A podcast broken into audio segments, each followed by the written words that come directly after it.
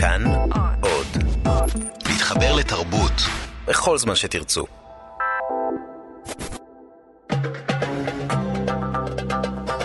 גם כן תרבות. עם גואל פינטו.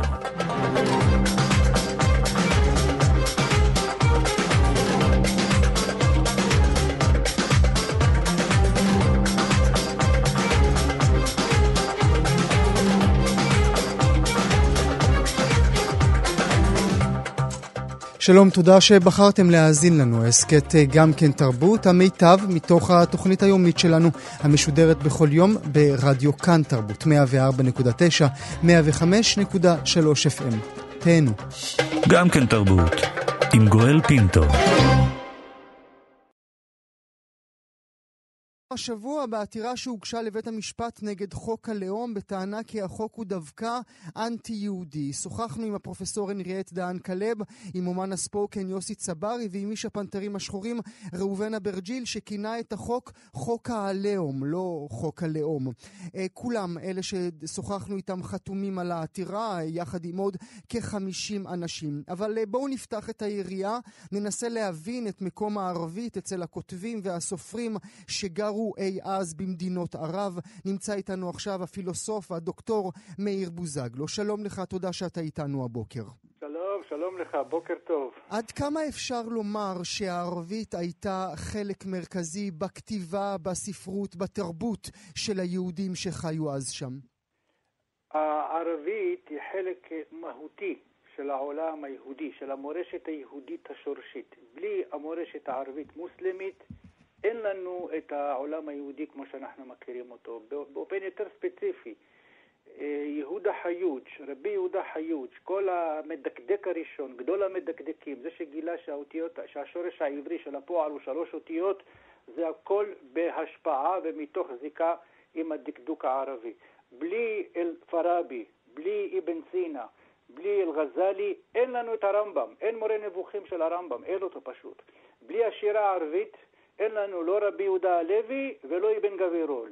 אנחנו מדברים על אושיות התרבות היהודית, שהם כל כולם מתוך זיקה ומתוך דיאלוג למורשת היהודית ערבית, למורשת המוסלמית. הם כתבו ערבית, הם אהבו ערבית. אני בהזדמנות הזאת, יש משפט מאוד מאוד חזק של הרמב"ם. אומר, כל אחד יודע שהשפות הערבית והעברית אחת הן. Mm-hmm. זה אותה שפה, אומר הרמב"ם. עכשיו, זה לא איזה משהו מזרחי או משהו ספרדי, זה עניינים שהם באמת אושיות ה... אושיות התפיסה היהודית שלנו שאנחנו מכירים אותה. בוא, בוא וזה... נשים רגע נקודה כן. ברשותך, דוקטור בבקשה. בוזגלו. נשים נקודה. נסה אולי לפרק לי את זה ולהסביר לי, למאזינות ולמאזינים, את ההבדל בין אותם גדולים שיצרו שם במדינות האסלאם, לבין גדולים, היהודים הגדולים שיצרו בעולמות, אה, בעולמות של ברית המועצות לשעבר. שם הם, שם הם דיברו רוסית, כתבו ברוסית, עסקו ברוסית, ושם כתבו ודיברו אה, בערבית. אבל אין לנו טקסטים אה, מכוננים של העולם היהודי שהם, אתה יודע, אני יכול להבין אולי... אה, אולי משוררים שלנו שהושפעו מפושקין ואחרים, אבל בגדול, אם אנחנו מדברים ככה על אושיות העולם היהודי האמוני, אז אין ספק שהתרומה של העולם הערבי, וגם אנחנו תרמנו כמובן, mm-hmm. לפני, mm-hmm. עוד לפני הכל, אין מה לדבר על התרומה שלנו, אבל זה מין משחק מתקות כזה, כן? זה אחד נותן והשני מקבל. אני, אני ספרתי לך עכשיו ולא את ה... כל, כל היהדות היא שמית, אם זה ארמית ואם זה בבל ואם זה... זה היהדות היא כל כולה שמית, בלי חלילה לפגוע בתרומתם של אחרים. עכשיו, אם אה, הרמן כהן קורא בגרמניה, אז הוא כמובן יהודי גדול, אבל כשהרמן כהן הוא גדול, הוא גדול בגלל הרמב"ם. Mm-hmm. אנחנו חוזרים שוב לרמב"ם. אז שלא לדבר על המוזיקה ושלא לדבר על עולמות שלמים שהם מאוד מאוד קשורים. בגלל הסכסוך ובגלל... אה, כן, אנחנו נגיע אל כן. הסיבות עוד רגע. אה, אנחנו חוזרים כל פעם מחדש אל הרמב"ם. אמור לנו עד כמה הערבית באמת הייתה חלק מהחיים שלו. נכתב בערבית, ספר המצוות של הרמב"ם נכתב בערבית. אה, הוא משתבח באהבה שלו לערבית, הוא מדבר על אחיו, כמה הוא ידע ערבית. וכמובן, כמובן, ופה אני קצת ככה רוצה אולי לא ממש, אה, אתה יודע, להאדיר את הערבית. אני מבחינתי כמובן העברית, הערבית יפה וחשובה ועצומה, אבל העברית, זו האחריות שלנו, hmm. זו האחריות הגדולה, על זה אני גם מוכן לדבר, כן?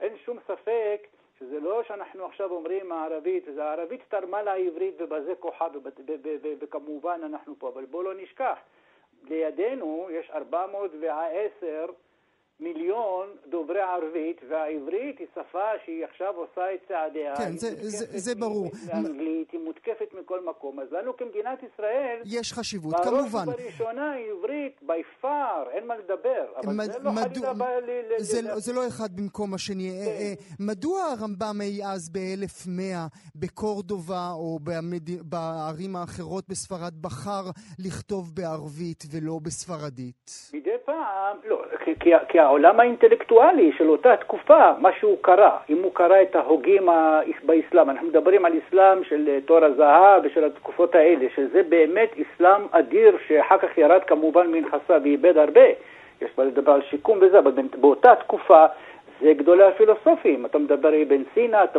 לא באירופה ולא ספרדים, ולא באף מקום אחר לא הייתה אינטליגנציה בשיאה כמו באותה תקופה לא, לא רק בספרד, גם בספרד, בבגדד ובכל העולם הערבי, הוא כמובן שהוביל. Mm-hmm.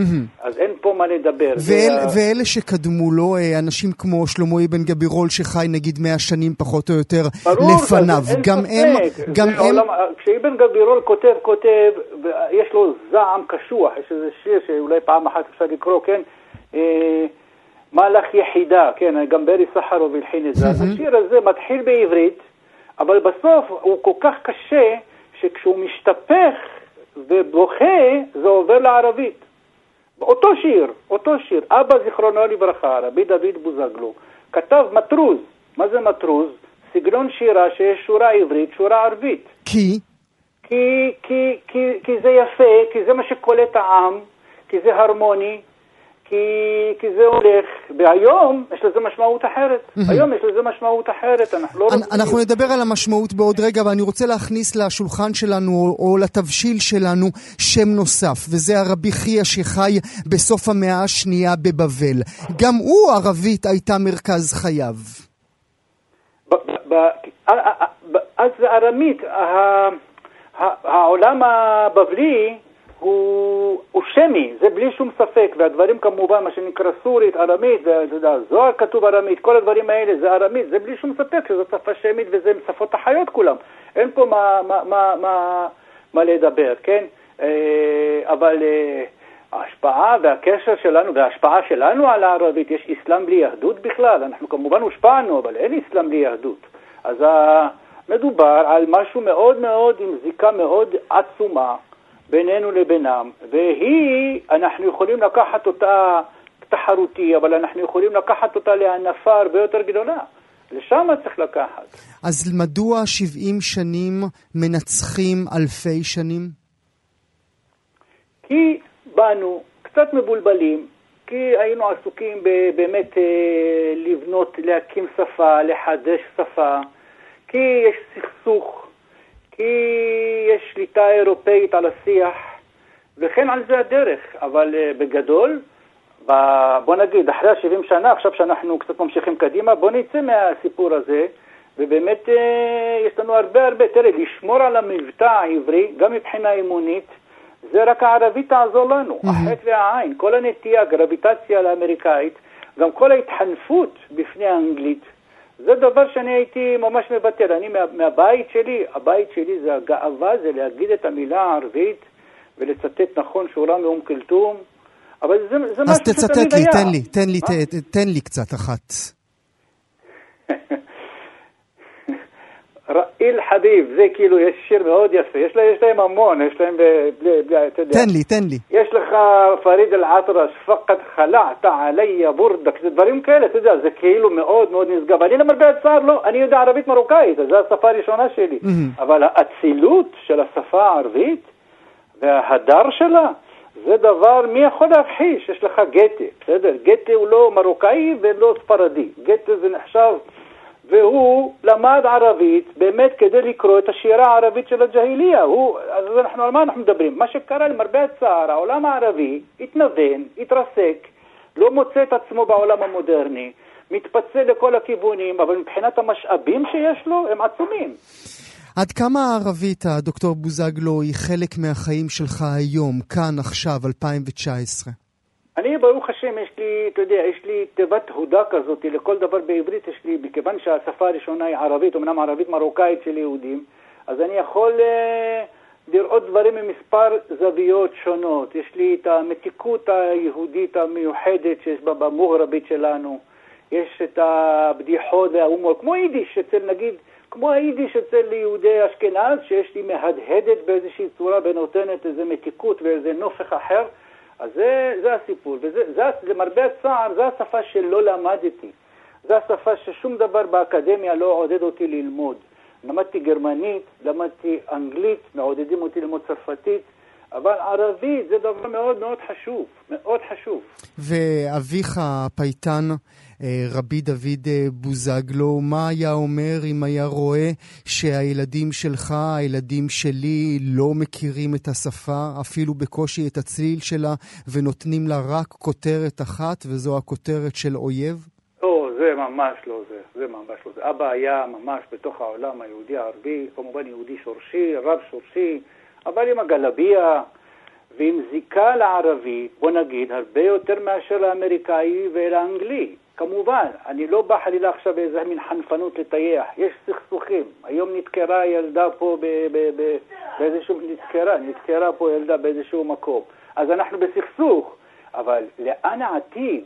העתיד הוא באמת באיזה ברית ידידות עמוקה בין עברית וערבית, לא תחרותית, ושגם וגם ניתן ביטוי שהעולם הערבי, גם מפה יצמח איזה מגדלור מתוך הפלסטינים פה באמת יצמח איזשהו מגדלור, אבל המשחקי סכום אפס האלה, טוב לי, רע לך, רע לך, טוב לי, את זה צריך לבטל. זה באמת לא טוב לנו, לא טוב לשכנינו, לא טוב לילדינו, ובאמת צריך באמת להוציא איזשהו מקום. אני, לגבי החוק הלאום, אני לא הצטרפתי לחתימה, כי לא ברור מה הקטע של מעמד רשמי או לא מעמד רשמי. אתה יודע, אני דיברתי עם יעקובסון, חבר טוב שלי, אלכס, שהוא היה שם בוועדה.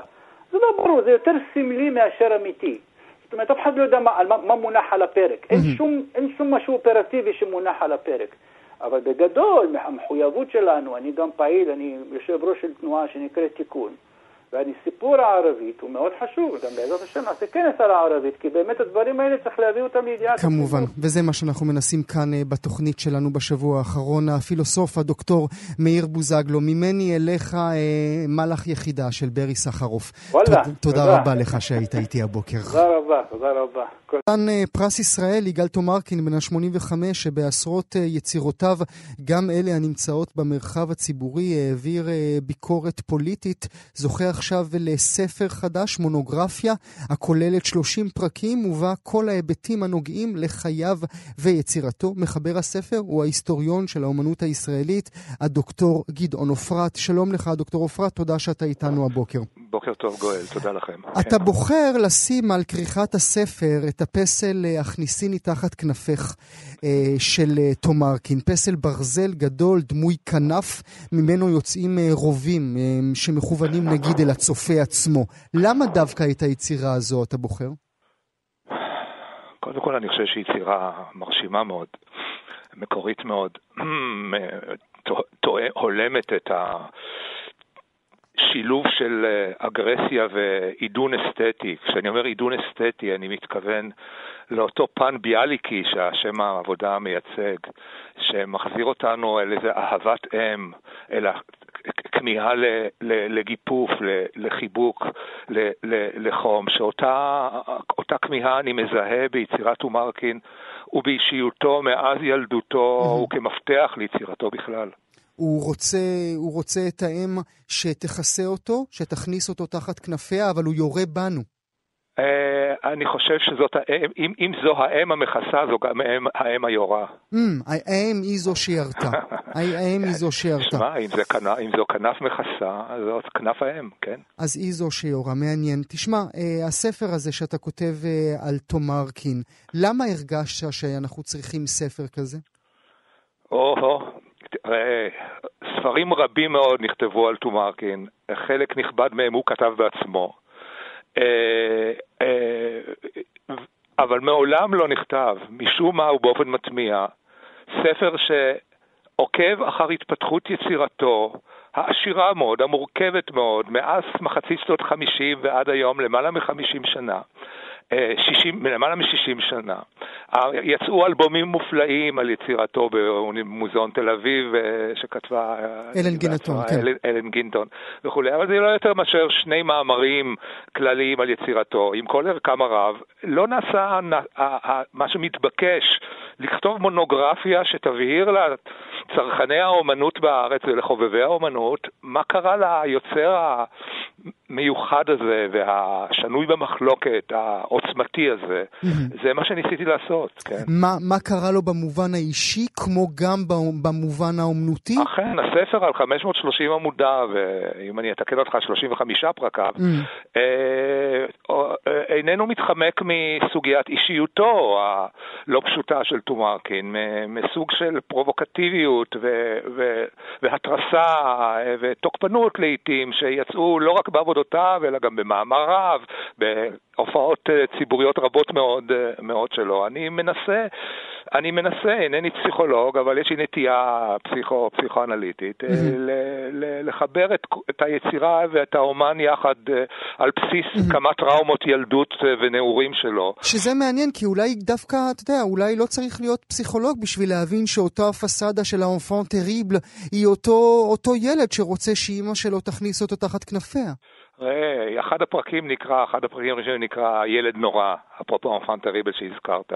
אה, והוא מתוך כתביו וספריו של תומרקין הוא עצמו, אני יכול בקיצור נמרץ לספר על חשבון לא פתור שהוא מנהל עם אמו ברטה, אה, עד בגרותו, עד, עד השנים הלא לא, לא רחוקות אה, מהיום, זו שהוציאה אותו מן הבית בגיל עשר ושלחה אותו לקיבוץ לבדו, והושפל שם וכולי, ונאלץ לחזור לבדו באוטובוס עם אה, טראומה לא קטנה בשביל הדבר, שאפילו עומדת מאחורי השירותים ואומרת, אה, נו נו יגאל, נו נו יגאל, כן, וכולי mm-hmm. וכולי. או האבא שלו, שהוא הולך, האבא, אה, לא המאמץ, שמו טומרקין זה מאבא מאמץ, mm-hmm. הרצל טומרקין. שמו, האבא המקורי, השחקן ובמאי ידוע במזרח גרמניה, מרטין הלברג, שבה טומרקין בא להתגורר אצלו במזרח ברלין. ב-56 כשהוא ביקש, שאבא סידר לו עבודה אצל ברכט, mm-hmm. ברכט הגדול. עד מותו של ברכט בסוף 56. אני, ו... אני חשבתי שהוא עזב לגרמניה המזרחית כדי לפגוש את ברכט, לא כדי לפגוש את אביו. לא, לא, כדי לפגוש, אביו סידר לו mm-hmm. עבודה כעוזר תפאורן אצל ברכט, mm-hmm. בברלינר בר, אנסמבל המפואר. אבל הוא התגורר אז אצל האבא. עד אותו, עד אותו ריב גדול שטומרקין מעיד עליו, ש... קשור במין משפט שהבן אמר לאבא, אתכם הגרמנים הייתי מעמיד כולכם אל הקיר וכולי, mm-hmm. האבא סתר לו, והוא מספר שהוא נטל את האבא הגדול הזה בזרועותיו והטיל אותו דרך החלון החוצה. הוא לא, ועזב את הבית, mm-hmm. כן, והתחילה אגב אז סדרה גדולה של פסלים ותבליטים שלו בשם, בעיקר תבליטים ואסמבלאז'ים בשם לך לך, בשם גו, גו, שאפרופו לך לך, כן. מבית אביך, אוקיי. אבל הסיפור שלו היה עם גרמניה, הפיוד שלו, המר... הריב, לא, הייתה עם גרמניה אולי, לאו דווקא עם אביו. זה נכון, אביו פה השתלב חלק, חלק, חלק תראה, הוא יליד גרמניה, 1933, אה, בדרזדן, אה, בגיל שנתיים, לא, לא נאריך בעניין הזה, אבל זה מהותי מאוד, גם שרק בגיל, ש, ש, כתינוק בן שנתיים הוא כבר היה בבת ים וכך וגדל על חוף בת ים וכולי. גרמניה לא משה מעבודתו לאורך עשרות רבות של שנים. אה, ההשפעה הגדולה של ברכט עליו, של הפוליטיזציה, התיאטרון הפוליטי הביקורתי הברכטי, שחדרה פעיפה על העבודות שלו. העיסוק שלו המתמיד בשירת היינה, יש לו סדרת עבודות בשם גרמניה אגדת חורף. אה, השירי גתה, שר היער, הוא מצייר את גתה בבוכנוולד, במחנה בבוכנוולד. אני אזכיר בהקשר הזה, יש אגב בבוכנוולד, מה שנקרא אלון, מה שמייחסים, כמו ש... אשל אברהם בבאר שבע, יש אלון גתה בבוכנוולד, שלכאורה, הרי זה היה יער. שפונה לצורך המחנה. כמובן. אבל כן, וגתה מיוצג בציורים של טומארקין מ-90 בערך, כן, מביים את, את פאוסט ופוגש את מפיסטו mm-hmm. הגרמני. בתערוכה הראשונה שטומארקין הציג בארץ ב-61 בבית הנכות הלאומי בצלאל, שעברה אחר כך להלנה רובינשטיין בתל אביב, ליווה דפדפת קטנה את העבודות שנראו מכל בחינה אחרת איזו הפשטה חומרית אפלה מוזהבת, עתירה ב... ב, ב, ב, ב, ב איך אומרים? גרוטאות, גרוטאות, כן, פשוט גרוטאות. גרוטאות, אה, פוצעות למיניהם, אבל הדפדפת כללה צילום אחד בלבד. ואנשים שוכחים את זה, אבל בצילום הזה נראו יהודים מובלים בקרונות למחנה. כלומר, כבר ב-61 שמה, כן? זה הנושא העומק, החבוי מתחת זה, זה לא טומארקין בא עם... מעבר לאבא אימא, ומעבר לילד המבקש אהבה, ומעבר לתוקפנות כלפי חברה ו- וממשלות ותרבות, זה זיכרון השואה. תשמע, זה לא גם... במקרה הוא עשה את מונומנט לשואה. כמובן, וזה גם, גם היחס האמביוולנטי, מצד אחד להעריץ את ברכט, לעבוד אצל ברכט, להעריץ אותו, ומצד שני אה, לא לשכוח אף פעם. זה לא רק ברכט, גדולי, גדולי התרבות הגרמנית מופיעים אצלו במלוא גדולתם, ממתאוס גרונוולד, הצייר הרנסנסי הגרמני, ודיורר, שהרבה לעסוק בו בראשית שנות ה-70, ופרידריך הגדול, ווולטר בנימין, שהוא mm-hmm. גיבור גדול אצלו לצד ברכט. אנחנו נוגעים באפס קצהו של אדרת מאוד משכילנית. מאוד ידענית. אין לטומארקין מתחרה באמנות הישראלית בהיקף הידע והתרבות לא. שלו. אז אני דווקא בדיוק בנקודה הזו אני רוצה לשים כוכבית בשיחה ולשאול אותך, אותך אתה אומר אין מתחרה לו. האם הוא, האם הוא הפסל הישראלי הגדול ביותר שהיה? תראה, אלה דברים שצריך להיזהר בהם כמובן, כי זה דיני נפשות, ואתה מעורר נגדך אנשים יקרים מאוד בפיסול הישראלי, ובעלי זכויות גדולות, דני קרוון, שלא לומר אה, יצחק דנציגר עליו השלום, ויחיאל שמי עליו השלום, ושורה ארוכה, ומיכה אולמן, ויעקב דורצ'ין, ושורה ארוכה וטובה, אוקיי? אבל אתה ההיסטוריון, לא אני. אני היסטוריון שלא קובע קביעות. אני העליתי, העליתי בפרק הראשון לדיון, הצעתי את האפשרות אה, שטומארקין הוא אולי הפסל החשוב ביותר שפעל פה מעולם. כן, אה, באושר יצירתו, בחריפות יצירתו, בעוצמת יצירתו, ברלוונטיות של יצירתו, באומץ של יצירתו, אוקיי? אה, כולל גם נפילות לא רבות, כן. אבל שפע אדיר של פסגות ושל עמקים. מילה לסיום ברשותך, תומרקין ראה את הספר? קרא את הספר? תראה, אני העברתי, אני, אני נעזרתי לא מעט במשפחת טומארקין, ברעייתו הנוכחית, קרנית, וברעייתו הקודמת, נעמה. אני העברתי לקרנית את הטקסט כבר לפני כמה, לפני שלושה חודשים, ואני יודע שהיא העבירה את זה ליגאל אה, טומארקין לקריאה. אינני יודע עד כמה הוא... אינני יודע עד כמה הוא חדר לטקסט, עד כמה הוא קרא אותו עד תום. יכול להיות שהוא קרא, יכול להיות שהוא נפעם, יכול להיות שהוא כועס. זה טומארקין, נו, אני לא יודע, אינני יודע. אינני יודע. נאחל אה, בריאות אה, שלמה כמובן בהזדמנות כמובן, הזו, אה, כמובן. ונאמר לך, דוקטור גדעון עופרת, תודה רבה לך על העבודה הזאת ועל השיחה הזאת. נאמר לך, גואל פינדו, תודה רבה. תודה לך. שלום, שלום. סדרה חדשה שעלתה השבוע על מסך כאן 11, מונה שמה, במרכזה צעירה ישראלית, ממוצא פלסטיני, ואהבתה ליניב, יליד שדרות, המורכבות הבלתי נסבלת שיוצרת הזוגיות הזאת בין שתי המשפחות ובכלל בין העולמות, אה, נמצאת בלב הסדרה. הביקורות היללו אותה השבוע, אנחנו עכשיו עם כוכבת הסדרה, מונה חאווה. שלום לך, תודה שאת איתנו הבוקר. שלום גואל, בוקר טוב. מה היו התגובות?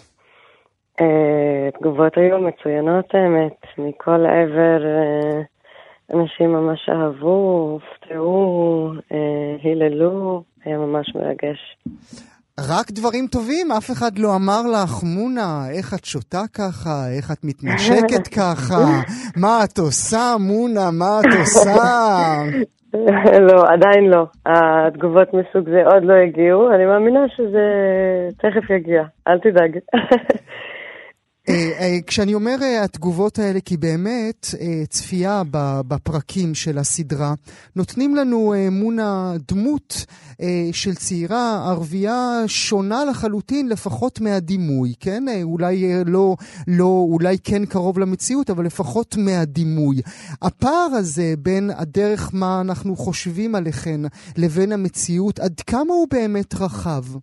אני חושבת שהוא, שזה באמת פער רחב, כי אני חושבת שהיום כבר uh, הצעירים הם, הם, לא משנה מאיזה מוצא הם, מאיזה חברה הם, אתה יודע, הם חיים בעיר הגדולה, והם, ולא רק בעיר הגדולה אגב, גם בחיפה נגיד, אז יש, uh, אז יש חיים פרטיים ויש ברים ושותים ו, ומנהלים פשוט הכל, אתה יודע, אז אני חושבת שה...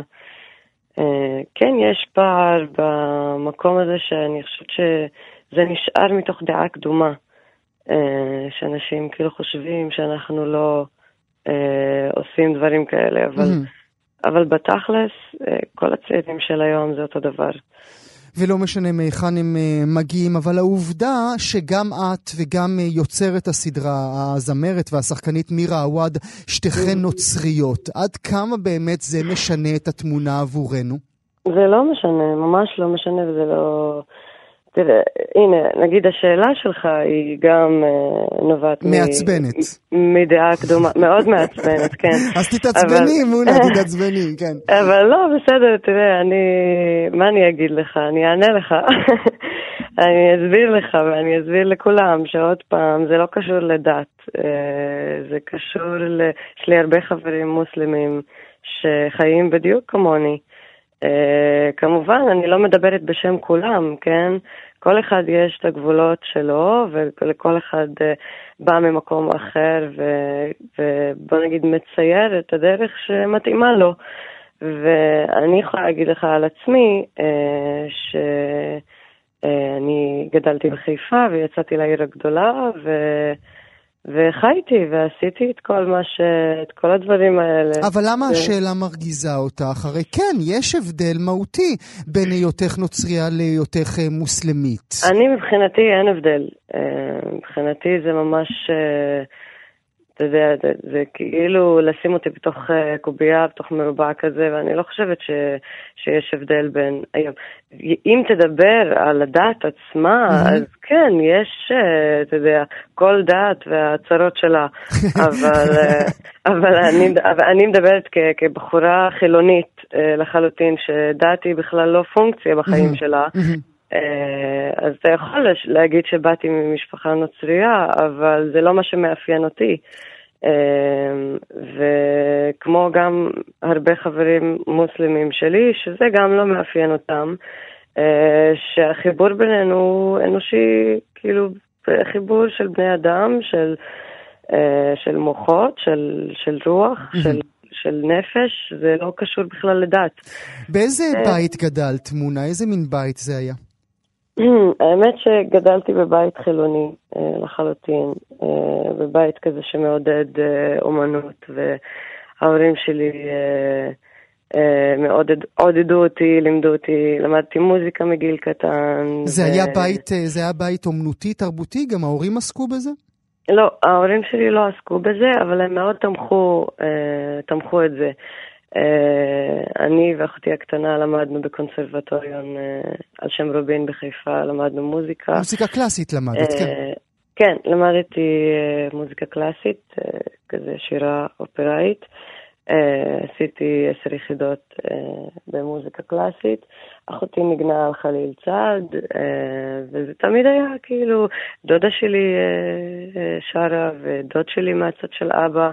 היה זמר uh, על העוד, וזה כאילו אצלנו במשפחה, אבל בבית ספציפית, אה, פחות, אבל פשוט הם, הם תמיד תמכו והם תמיד אה, עודדו, וכשהם ראו שיש אה, כישרון או נטייה לאהוב, נגיד מוזיקה. אז מבליטים אותו. אני רוצה לשאול אותך ברשותך, כן. מונה, על ההבדל בין התפקידים שאת מקבלת מיהודים לתפקידים שאת מקבלת מיוצרים ערביים. כאשר אני כן. חושב על התפקיד שלך שמאי סלון חמוד נתנה לך ב"לא פה, לא שם" בסרט הנהדר, או אני חושב להפך על התפקיד שקיבלת בפאר. פאודה, באמת יש איזושהי קטגוריזציה יותר גדולה אצלנו כאשר אנחנו לוקחים לשחק שחקנים ערבים? כן, אני, אני חושבת שלחלוטין, אני חושבת שה... Uh, תמיד, נגיד, כשניגשים אליי מהחברה היהודית-ישראלית, יותר רוצים לשים אותי במקום הערבי, השמור, הדתי, אתה יודע, ואתה ממש רואה את ההבדל, כאילו, בין התפקידים שאני, נגיד, מקבלת מהחברה שלי, שהיא, אתה יודע, יותר פתוחה, ולא, כאילו, לא שמה אותך בקטגוריה מסוימת. אלא אתה יכול להיות כל דבר. Uh, ואני חושבת שאני מקווה שכאילו נגיע למקום הזה ש, שדי, כאילו אנחנו יכולים... אני וגם יכולה... צריך לזכור שבפאודה את מקבלת תפקיד של אישה שרוצה לבצע פיגוע התאבדות, כן? זה תמיד נכון. מגיע אל המחוזות האלה. כן, נכון. Uh, האמת שבאופן כללי אני... פחות מעדיפה לעשות תפקידים כאלה, אבל ספציפית התפקיד הזה בפאודה, אני, אני הסכמתי לעשות אותו כי גם מצאתי בו את, ה, אתה יודע, את המקום האנושי של, ה, של הבחורה הצעירה, צמאה לחיים, ששמחה, כולה תקוות ו... ו ורוצה לבנות חיים חדשים, וכאילו מתפוצץ, החיים שלה מתפוצצים לה מול הפרצוף, אז היא כאילו הולכת למקום הזה.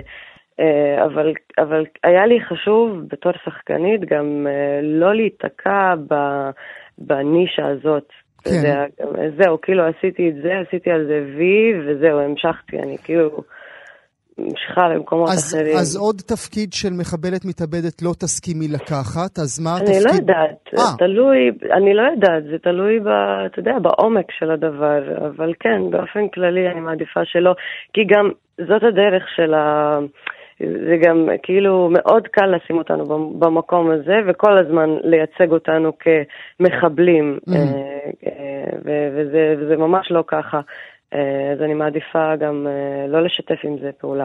ותפקיד החלומות שלך, מונה? ואין לי מושג. אין לי מושג. תראה, עד עכשיו עשיתי את לילה מלא פה לא שם, ועכשיו את מונה ממונה, ושניהם בפני עצמם זה, זה, זה, זה מתנה. כאילו, אני לא יכולה להודות, כאילו, אני, אני, אני, אני יודעת כמה אני ברת מזל וכמה שאני, ואני, תראה, אני גם בוחרת את הדרך שלי. אני אומרת לא למלא דברים, זה לא שאני נזרקת לכל דבר, אני מאוד חשוב לי אה, לשמור על איזשהו פרופיל שהוא אה, מבחינתי. אה, יש לי כאילו סטנדרטים, אה, ואני כן בוחרת בקפידה כל תפקיד ותפקיד, אה, מה הוא עלול לעשות, כאילו, או איך הוא עלול לייצג את הקריירה שלי. ולא רק את הקריירה שלך, אלא לייצג באופן כללי, אני מניח. ואת החברה שלי, כמובן, אז זה מאוד לא קל במקום שאנחנו חיים בו, ואני כל הזמן מקבלת דברים שהם פחות מתאימים לי. אה, אבל... אה, אז נגיד, אני... אה, נגיד עוד פעם למאזינות והמאזינים שלנו, מונה, כל יום שני על מסך כאן 11. מונה חאווה, אני מודה לך מאוד שהיית איתי הבוקר. תודה רבה לך, גואל, יום טוב. בתחילת אפריל השנה תיפתח אה, תערוכה חדשה במוזיאון הגרנד פלה שבשאנז אליזה בפריס. כותרת התערוכה תהיה הירח, מסעות ממשיים ומדומיינים בין העבודות של אה, בן המאה ה-19 גוסטב דורה, בני המאה ה-18 הנרי פוסלי וג'יאן מטיסטה טיאפולו, גם עבודה של הישראלית רוני תיארלב. שלום לך רוני, תודה שאת איתנו. שלום, שלום. הישג אה, מרשים עד מאוד. אה, כן, האמת כן. האמת כן, תרשי לעצמך. כן, כן, כן. אה, ברכות, ברכות מאיתנו. איך זה קרה, רוני? האמת שזה קרה לגמרי במקרה. אני הלכתי להרצאה, הגיע איזשהו מישהו לדבר על סוג של שרשראות בתוך ציור הולנדי, משהו, זה נראה לי מעניין, זה היה מאוד מאוד אזוטרי. והוא דיבר כל כך מעניין שניגשתי אליו אחרי הרצאה ושאלתי אותו אם הוא רוצה לבוא לסטודיו. Mm-hmm. עכשיו, אה, הוא אמר כן, יאללה, כאילו, on the spot כזה. ופשוט הלכנו לסטודיו. עכשיו, אני אפילו ידעתי שהוא עוצר של הלובר, אבל זה 아, אה, אפילו לא ידעת? לא עבר לי בראש. ידעתי in the back of my mind, אני כאילו, היה לי ידיעה על זה, אבל בגלל שזה היה נראה לי בכלל לא, זה לא היה הסיטואציה. ואז תוך כדי שהוא מסתכל על עבודות, הוא אומר לי, אני... היה איזה ציור שכבר נמכר, כאילו, שנשאר עוד לסיומים. ציור די גדול של שתי דמויות. זה כאילו סוג של ציור ששייך לסדרה של ציורי בשורה שאני עושה עכשיו. Mm-hmm, mm-hmm. והוא הסתכל על הציור ואמר, מה זה ברקע? אמרתי לו, ירח. אז הוא אמר, אז אני יכול לשאול את הציור הזה ללובר? ככה, כאילו, לתערוכה. אמרתי לו, אני אתלבט, אולי, אחר כך אה, היה לי מין הרגשה כאילו זה לא היה, אתה יודע, היה לי עוד איזה הרבה זמן. רגע, מה, את מנסה באותו רגע לשחק אותה פני פוקר? את... אה, לא, לא, אני סתם אומרת, אני סתם אומרת, ברור שאמרתי כן. Mm. ברור שאמרתי כן. Mm. אז אה, זהו. ואותו ציור הוא הציור שיוצג, שיוצג בגרום פלה. כן, כן, זה הציור שיוצג בגרם פלה. אה, צריך אה, לומר אה, שתי נערות. לא, לא, זה לא נערות. אני קורא להן נערות, הן נראות לי כך. זה משהו על האמצע, זה כאילו לא בנים, לא בנות בעצם.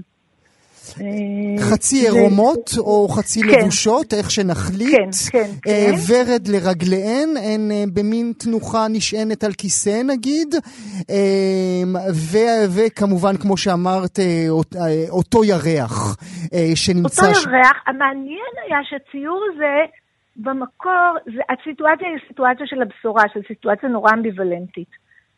מלאך בא למריה והוא מספר לה שכאילו הולך להיות לילד, ואת כל הסיפור הזה, והיא בתולה ונופל, והיא נופל עליה, כל האינפורמציה הזאת נופלת עליה בו זמנית. והתנועה של הגוף שלה אומרת בעצם, אני רוצה לדעת ולא רוצה לדעת. וזה, וזה ציור כאילו שחוזרים עליו, חוזרים עליו בכל תולדות האומנות. Mm-hmm. ומבחינתי זו הייתה סיטואציה שנורא, גם בגלל העיסוק שלי במגדר, וגם בכלל זו סיטואציה נורא טעונה. ועבדתי עליה עם שני סוגים של אור. אור צהוב ואור כחול, כאילו אור חלון ואור חשמל. וזה שזה התחבר לתערוכה על הירח, זה היה נורא, כאילו לציור קוראים not this light, the other light. כן, לא האור הזה, ממש, האור השני. בדיוק, האור האחר, זה ממש נפל במקום. ואיך באמת הוא מחבר את זה אה, לאותה כותרת אה, על הירח, מסעות ממשיים ומדומיינים? אה, תראה, הוא ראה ירח בציור, זה הכל, זה הספיק. זה הספיק לו. זה הספיק לו. לא היה שום דבר. מבחינתי זה היה ציור על אור וזה. הוא פשוט ראה ירח, ואני חושבת שהוא זיהה את המשחק עם האור. אני חושבת, אתה מבין, זה בן אדם שעוצר, אה, זה אחד מהעוצרים החשובים של הלובר. אז הוא, הוא זיהה את זה, אני לא דיברתי על זה. אני כאילו נתתי לו, פשוט, פשוט הראתי. מי רכש את הציור הזה? אמרת שהוא בכלל ציור שנרכש כבר. כן, כן, זה ציור שנרכש על ידי זוג אספנים. אני לא יודעת אם מותר לי להגיד את השם שלהם בלי לשאול אותם האמת. אני מניח שבשבילם זה לדעת שהציור אה, יוצג אה, בלובר ועכשיו בגרום פלה, זה מה, בשורה ענקית בשבילם. ברור, ברור, זה מדהים. הם כבר קבעו איתנו ארוחת ערב שמה.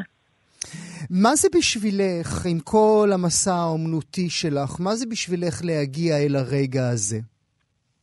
אה, תראה, זה נורא מרגש אותי. אה, מרגש אותי מהרבה מקומות, ברור שזה מרגש אותי. אני גם ציירת שכל הזמן מתכתבת עם העולם ההיסטורי של אומנות. זאת אומרת, זה, זה ממש בתוך הסטודיו שלי, כל הזמן אסוציאציות שלי יושבות שמה. אז להיות מוצגת ביחד עם טיאפולו ועם ג'ירודה, זה מבחינתי, אתה יודע, זה לא רק הכבוד של הגרם פלה mm-hmm. או של תערוכה שעצורה על ידי הלובר, גם החברה עושה לי את זה, mm-hmm. מאוד. ועוד דבר, אני גרתי על הר במשך 20 שנה. על הר? ב...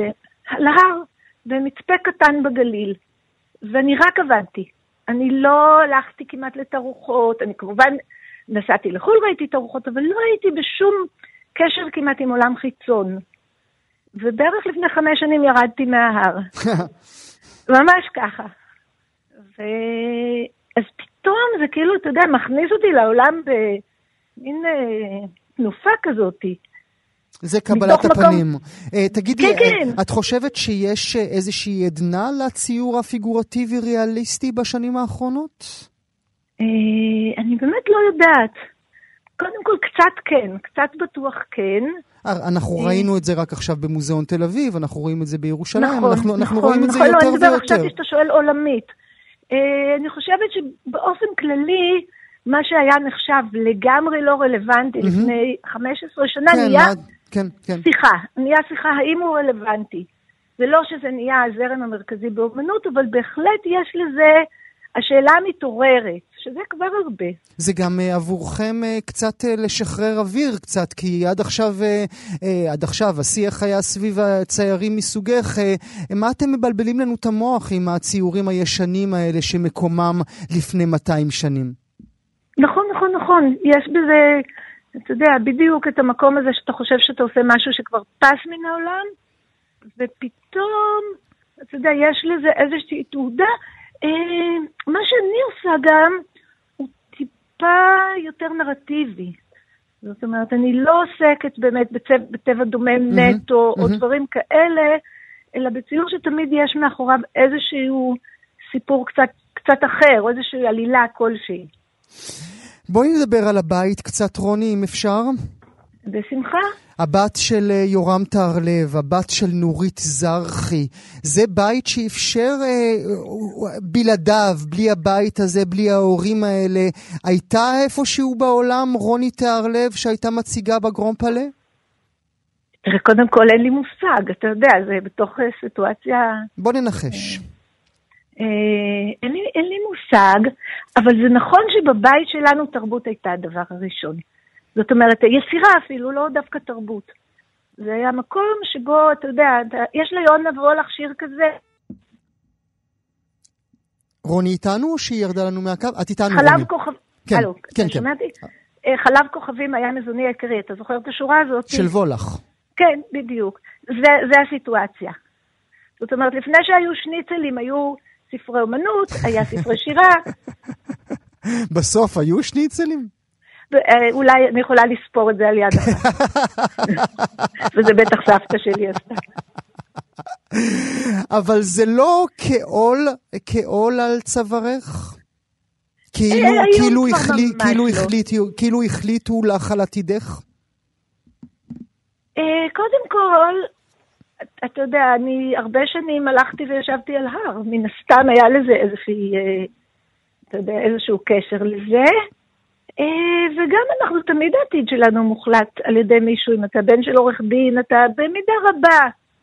אה, ילדים מובלים על ידי הפנטזיות של ההורים שלהם או האנטי-פנטזיות של ההורים שלהם, כאילו, לכיוון כזה או אחר. ואת העברת את זה לילדים שלך? לצערי, כן. אוי, ש... כן, כן, ממש לצערי. לכולם. אני ניסיתי לגדל, אתה יודע, עורכי דין ורואי חשבון, ונכשלתי כישלון אה, מוחץ. לפחות הם יכולים עכשיו לומר אה, שהאימא והבת מציגה בגרום פלה אה, בפריז. רוני, באפריל, נכון? הירח מסעות ממשיים ומדומיינים. כן, כן. באפריל. אנחנו נברך אותך, אני מודה לך מאוד על השיחה הזאת. תודה רבה. אצלנו זה סוד, בעולם זה לא. למה אצלנו זה סוד? לא ממש ברור. אולי כי אנחנו עדיין מתנהלים כמו בשטייטל, או אולי כי אנחנו חוששים מעין רעה. בכל מקרה, בשעה שבעולם ברור בתחילת כל שבוע כמה הכנסות היו לכל סרט שעלה לאקרנים, כמה כרטיסים רכשו כדי לצפות בו במהלך סוף השבוע, אצלנו אנחנו אף פעם לא יודעים. כך או כך, מבקר הקולנוע של כלכליסט ובעלי הבלוג סינמסקופ יאיר רווה הצליח לשים את ידו על רשימת הסרטים המובילים, הישראלים והזרים לשנת 2018. הוא איתנו עם כל הפרטים. שלום יאיר, תודה שאתה איתנו. שלום, שלום. נתחיל עם ההנחה שלי, למה זה סוד אצלנו?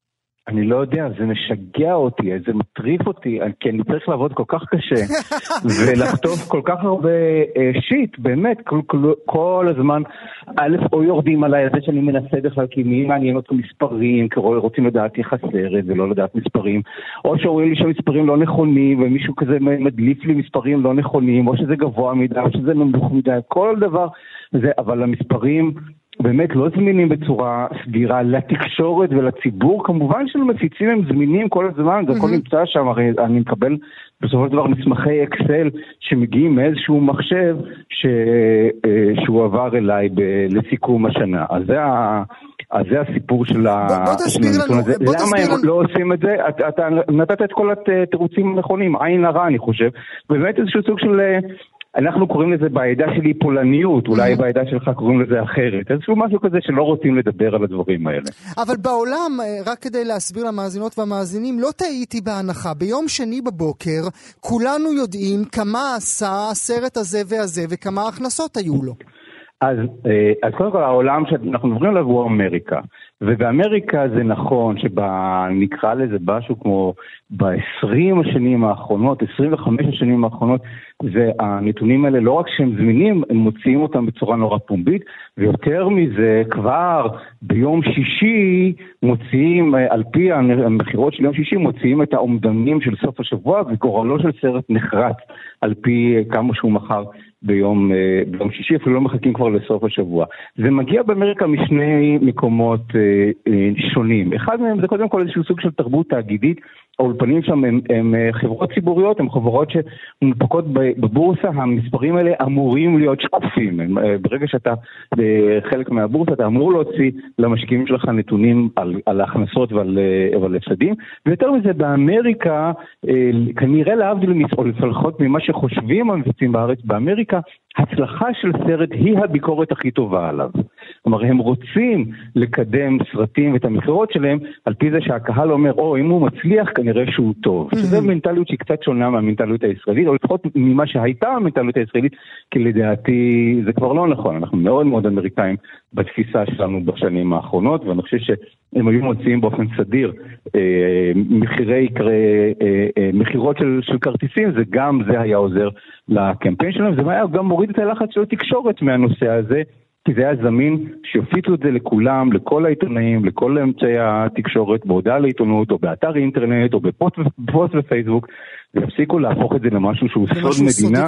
אז, ש... אז, אז כאמור, כמו שאמרתי בתחילת דבריי, אתה הצלחת לשים את, ה, את היד שלך על, אה, על הסרטים הקופתיים ביותר ב-2018. נתחיל אה, ברשותך עם הישראלים. מה הסרט שהישראלים הכי אהבו ב-2018? סרט ישראלי, כן, מקור. אני, כן, אני חושב שזה לא, שזה, שזה לא הפתעה, אני חושב שרוב הקהל מודע לזה, שסיפור אחר, הסרט של אבי נשר, הוא אלוף הקופות לשנת 2018 אה, ב... בישראל, הוא מכר נכון להיום 320 אלף כרטיסים, הוא עדיין הציג בבתי הקולנוע, יש סיכוי שהוא יגיע אפילו קצת יותר גבוה מזה, אה, אבל זה הנתון, זה הסרט הישראלי שמכר הכי הרבה כרטיסים, זה מספר מאוד יפה, 320 זהו, אז אה, באמת, אלף. באמת בהיררכיה של הכנסות לסרטים ישראלים, בכלל בהיסטוריה, 320 אה, זה מספר יפה? זה מספר יפה, אה, שוב, אם אתה רוצה להשוות, אז בשנה שעברה היה את מכתוב, מכתוב מכר 600 אלף כרטיסים, אז זה חצי, אבל מכתוב זה באמת יוצא, אה, להיט יוצא דופן, מעט מאוד סרטים ישראלים צריכים להגיע ל-600 אה, אלף כרטיסים, או את ה, לעבור את, ה, את חצי המיליון, אבי נשר עשה את זה עם סוף העולם שמאלה, אז זה מאוד נדיר. Mm. יותר, יותר אה, הגיוני למצוא סרטים, הלעיתים הגדולים בישראל הם סרטים של סביבות ה-200 אלף כרטיסים. Mm. אז, אה, אז זה קצת יותר מהממוצע ללהיט גדול ופחות מבלוקבאסטר אה, עצום מימדים. וצריך לזכור שזה גם סרט שהוא לא כמו מכתוב, הוא לא קומדיה, הוא סרט יחסית קשה לצפייה, הוא סרט מאתגר מבחינת המבנה התסריטאי שלו, אה, ועדיין הקהל אה, אהב אותו והלך כן, לראות גם, אותו. גם נשר זה, זה שם שהקהל בוטח נכון, בו. זה, זה, נכון, בדיוק. אתה נכנס לסרט של נשר, אתה יודע. שאתה תהנה ממנו.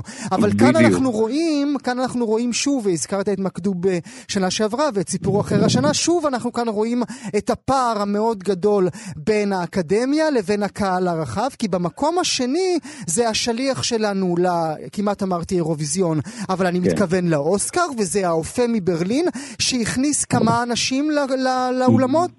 130, 132 אלף uh, כרטיסים הוא מכר, זה סרט שהצליח יפה, יש להגיד, הוא הצליח יפה עוד לפני הזכייה שלו בפרס אופיר בספטמבר, פרס אופיר אחר כך ביום הקולנוע וכן הלאה, הוא מכר עוד כמה, אה, עוד כמה, איזה עשרת אלפים כרטיסים בנוסף לזה, אבל סרט שהקהל אהב אותו מרגע שהוא יצא, הוא למעשה יצא ממש ב, ביום האחרון של שנת 2017, mm-hmm. אבל כל הכרטיסים כמובן נמכרו בשנת 2018. ובהמשך הרשימה שלך, כי אני רוצה כבר לקפוץ אל, ה, אל, הס, אל הסרטים אה, הזרים, אבל בהמשך הרשימה שאתה מציג בפנינו, יש את שרוכים ואת הבלתי רשמיים.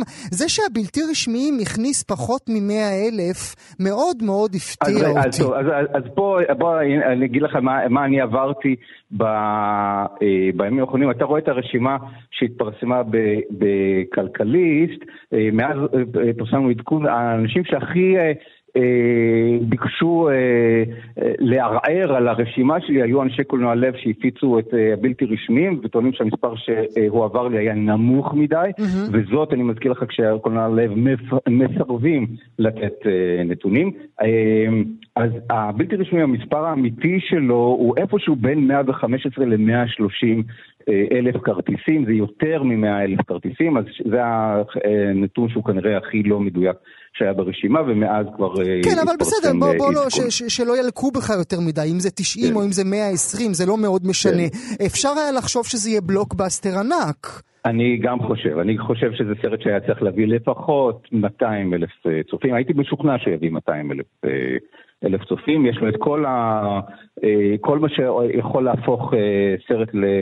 ללהיט. תראה, בסופו של דבר, גם אם זה 130 אלף, זה אין, אין מה להתלונן, זה עבד בסדר, אבל לדעתי היה פה איזשהו פספוס של, של קהלי יעד. אני חושב שהקהל החילוני הרגיש שזה סרט אה, חרדי מדי, של דוסים, והדוסים לא מדי. הגיעו, כן, זה, זה תמיד... ואני חושב שהחרדים חשבו שזה סרט כאילו אנטי-חרדים, אני חושב שהסרט הזה באמת הצליח לפספס את כל, ה, את כל הקהלים, אבל עדיין המספר שלו הוא, הוא, הוא מספר יפה, mm. מספר שבע. ועוד, ועוד מספר אחד שמופיע ברשימה שלך, וזה מספר נורא נורא עצוב בעיניי, וזה הסרט הנשף, שדובר בו כן. רבות, בעיקר בזכות הגיבורה, הכוכבת שלו במרכזו, שמצליח להביא בקושי 40 אלף אנשים לבתי הקולנוע? קודם כל זה אומר לך את, זה, את, ה, את היחס בין uh, יחסי ציבור ותקשורת ובין מכירת כרטיסים, וזה אין יחס, לא קשור. Uh, כותרות ב, בעיתונים, כתבות שער וכתבות ב, באולפן שישי בערוץ 2 uh, לשעבר, כל הדברים האלה לא באמת עוזרים, אולי הם עוזרים לסרט בשבוע הראשון שלו, אז בכל זאת 38 אלף כרטיסים, מתישהו זה נמכר, ו... אבל בסופו של דבר אם הקהל לא נהנה מהסרט, הוא לא יוצא ממנו והוא לא כותב לחברים שלו, שמעו ראיתי סרט, הוא לא כותב בפייסבוק, הוא לא מפרסם, הוא לא מפיץ את דבר. הסרט הלאה, והסרט נעצר.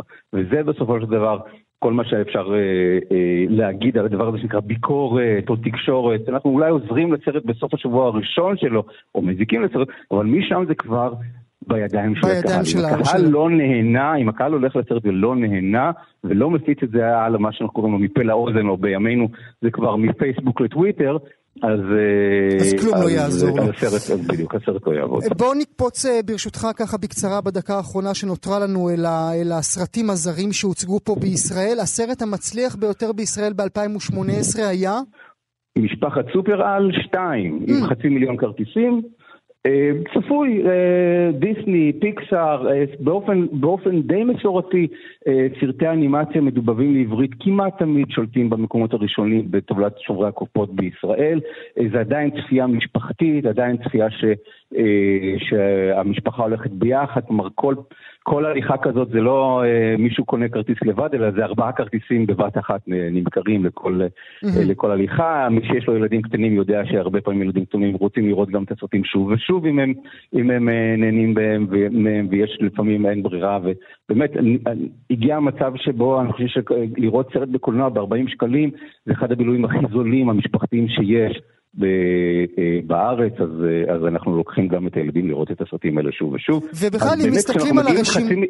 בחצי מיליון אה, אה, צפיות, כל מה שהוא מעל ל-300 אלף, אפשר להבין שאנשים ראו את הסרט יותר מפעם אחת. זה פחות או יותר, אני חושב שהקנה מידה שאפשר לדבר עליו. ואם אני מסתכל על הרשימה שלך בכללותה, אה, מילה לסיום, הישראלים אוהבים את מה שהעולם כולו אוהב בקולנוע שלו. מין אסקפיזם כזה, תנו לי קצת פיצוצים, תנו לי קצת אנימציה, תנו לי קצת להישען על העבר עם רפסודיה בוהמית, או לראות, אה, לראות כוכב על כמו הפנתר השחור. ואני מסודר.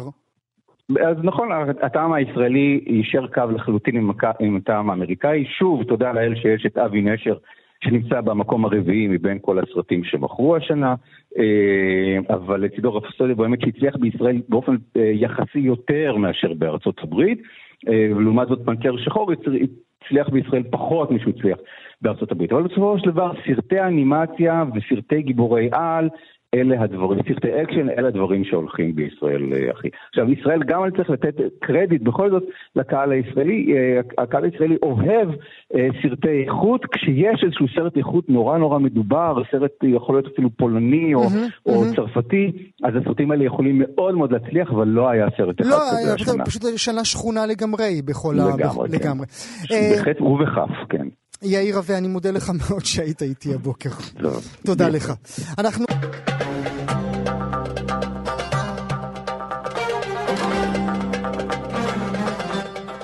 כאן הגיעה לסיומה תוכנית נוספת של גם כן תרבות. כרגיל, אנחנו שולחים אתכם לעמוד הפודקאסטים שלנו, עמוד ההסכתים, בכתובת כאן.org.il/פודקאסט. שיהיה לכם מה להאזין. תודה שהייתם איתנו.